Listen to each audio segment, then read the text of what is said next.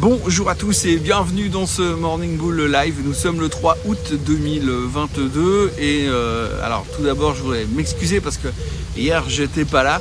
Euh, j'étais pas là, j'ai pas fait de vidéo pour des raisons euh, techniques on va dire puisque finalement c'est pas toujours aussi simple qu'on voudrait pour trouver les réseaux dont on a besoin pour pouvoir downloader ce type de vidéo. Bref, ça n'a pas, fonctionné hier. Tant pis, on passe à autre chose. Donc toutes mes excuses pour ne pas avoir été présent hier.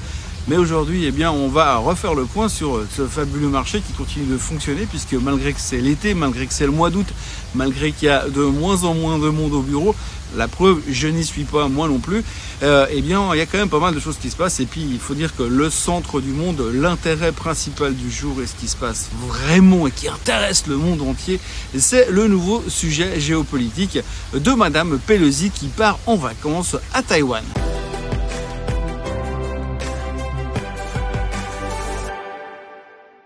Donc si jamais on n'avait pas encore eu assez de sujets à traiter entre l'inflation, la possibilité de la récession, la nouvelle définition de la récession selon euh, Madame Yellen, Monsieur Biden et tutti quanti, eh bien on nous a collé un truc de plus, la nouvelle crise entre guillemets entre les États-Unis et la Chine. Alors il y a 2-3 ans en arrière, 3-4 ans plutôt, euh, Monsieur Trump s'était frité avec les Chinois, il avait mis en place des tarifs douaniers pour essayer euh, d'endiguer entre guillemets ce combat, maîtriser ce combat entre la Chine et les États-Unis. Et puis tout d'un coup, eh bien, il s'est passé autre chose euh, cette année. Là, à l'époque, on avait détesté Trump pour ce qu'il avait fait, on l'avait haï, on l'avait vraiment incendié partout dans la presse, on pensait qu'il était fou.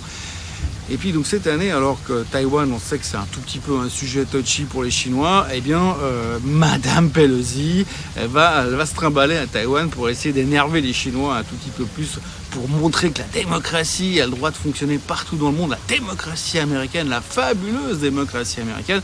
Bref, donc du coup, elle est partie là-bas et c'est vrai que depuis, ça crée quelques tensions. Alors oui, il y a des tensions, c'est vrai, mais finalement, quand on regarde comment le marché se comporte, ça va, c'était pas la fin du monde.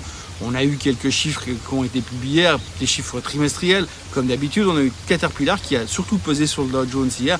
Caterpillar qui, eux, ont annoncé euh, des chiffres avec surtout un ralentissement du côté de la Chine. Là, tout de suite, je suis pas sûr que ça s'améliore dans les mois qui viennent, mais enfin bref. À côté de ça, il y a eu pas mal de chiffres, beaucoup d'interprétations à faire. C'est vrai qu'aujourd'hui, pour l'instant, le stress majeur, c'est plutôt euh, le côté, euh, euh, géopolitique. Alors, si on regarde le côté géopolitique, bah, pour l'instant, on ne sait pas. Je veux dire, quand on lit les experts, la plupart des experts s'attendent vraiment que les choses se passent bien. Il n'y aura pas de guerre, ça devrait bien se passer, tout devrait aller pour le mieux dans le meilleur des mondes. C'est juste ces Américains qui font, qui veulent montrer qu'ils sont un petit peu présents partout dans le monde. Alors on verra comment ça va, ça évoluer. Ça devrait quand même peser un tout petit peu sur l'esprit des investisseurs. Surtout qu'on vient de se taper un rebond de 13% quand même sur le S&P 500 depuis quelques mois. Donc on peut quand même arriver à un stade où on va se dire ouais peut-être maintenant ça va se calmer. Peut-être qu'on va avoir plus de peine à redémarrer. C'est vrai qu'après 13%, il va quand même falloir justifier un petit peu plus que oui, un jour la Fed va arrêter de monter les taux. Oui, peut-être même qu'un jour la Fed va commencer à baisser les taux. Donc on a cette préoccupation du fait qu'on a déjà beaucoup monté. Est-ce qu'il faut que ça continue? Alors aujourd'hui, on a eu successivement deux grandes banques américaines, JP Morgan, Goldman Sachs, qui sont venus tous les deux pour nous dire ouais, il faut quand même faire gaffe parce que on arrive quand même à des niveaux où d'abord on a beaucoup monté, mais en plus on a complètement exclu le fait qu'une récession puisse arriver. Alors que ces experts-là, ces économistes-là se disent quand même qu'il y a 50, 60% de chances que ça puisse quand même revenir. Même si aujourd'hui on n'est plus très au clair sur c'est quoi une récession. Mais bref, donc on a ça qui va nous tomber dessus. On a les tensions avec, euh, Taïwan aujourd'hui. Et puis les chiffres qui continuent à être publiés. Alors pour les chiffres, je vous le dis, hein, il y a à boire et à manger, on va pas chercher plus loin. Franchement, c'est du pile ou face. On a vu des excellents, une très bonne perception des, flux de trésorerie chez Uber hier qui a fait exploser le titre de 20%. Euh, il y a eu des très bons chiffres chez Airbnb, mais qui ont été mal interprétés. Le titre perd à 8% after close. Des chiffres au-dessus des attentes chez AMD, mais avec des perspectives un peu plus euh, prudente euh, par rapport au marché du PC. Le titre perdait 5% hier soir, donc vous voyez que ça va un petit peu dans tous les sens. Euh, donc là, on est en train, les gros noms sont sortis, on sait qu'on n'a rien qui devrait déclencher un sell-off massif sur le marché. Mais on est quand même très haut. On est quand même très haut quand on regarde les graphiques. On voit que le S&P 500 a remonté très fort, que tous les, stochastiques sont en mode suracheté. Donc on a quand même un risque à un moment donné de voir peut-être le marché revenir. Pour l'instant, ça tient. Pour l'instant, ça va. C'est vrai qu'à la fin de la semaine, on va avoir des chiffres économiques qui vont nous donner une perception, nous donner une perception de ce qui est en train de se passer dans l'économie pour de vrai, l'emploi entre autres. Puis la semaine prochaine, euh, le CPI de nouveau. Aujourd'hui, on a encore le CPI en Suisse, le PPI en Europe, donc il y a quand même beaucoup de chiffres économiques qui vont continuer à nous donner une certaine tendance pour voir dans quelle direction on va.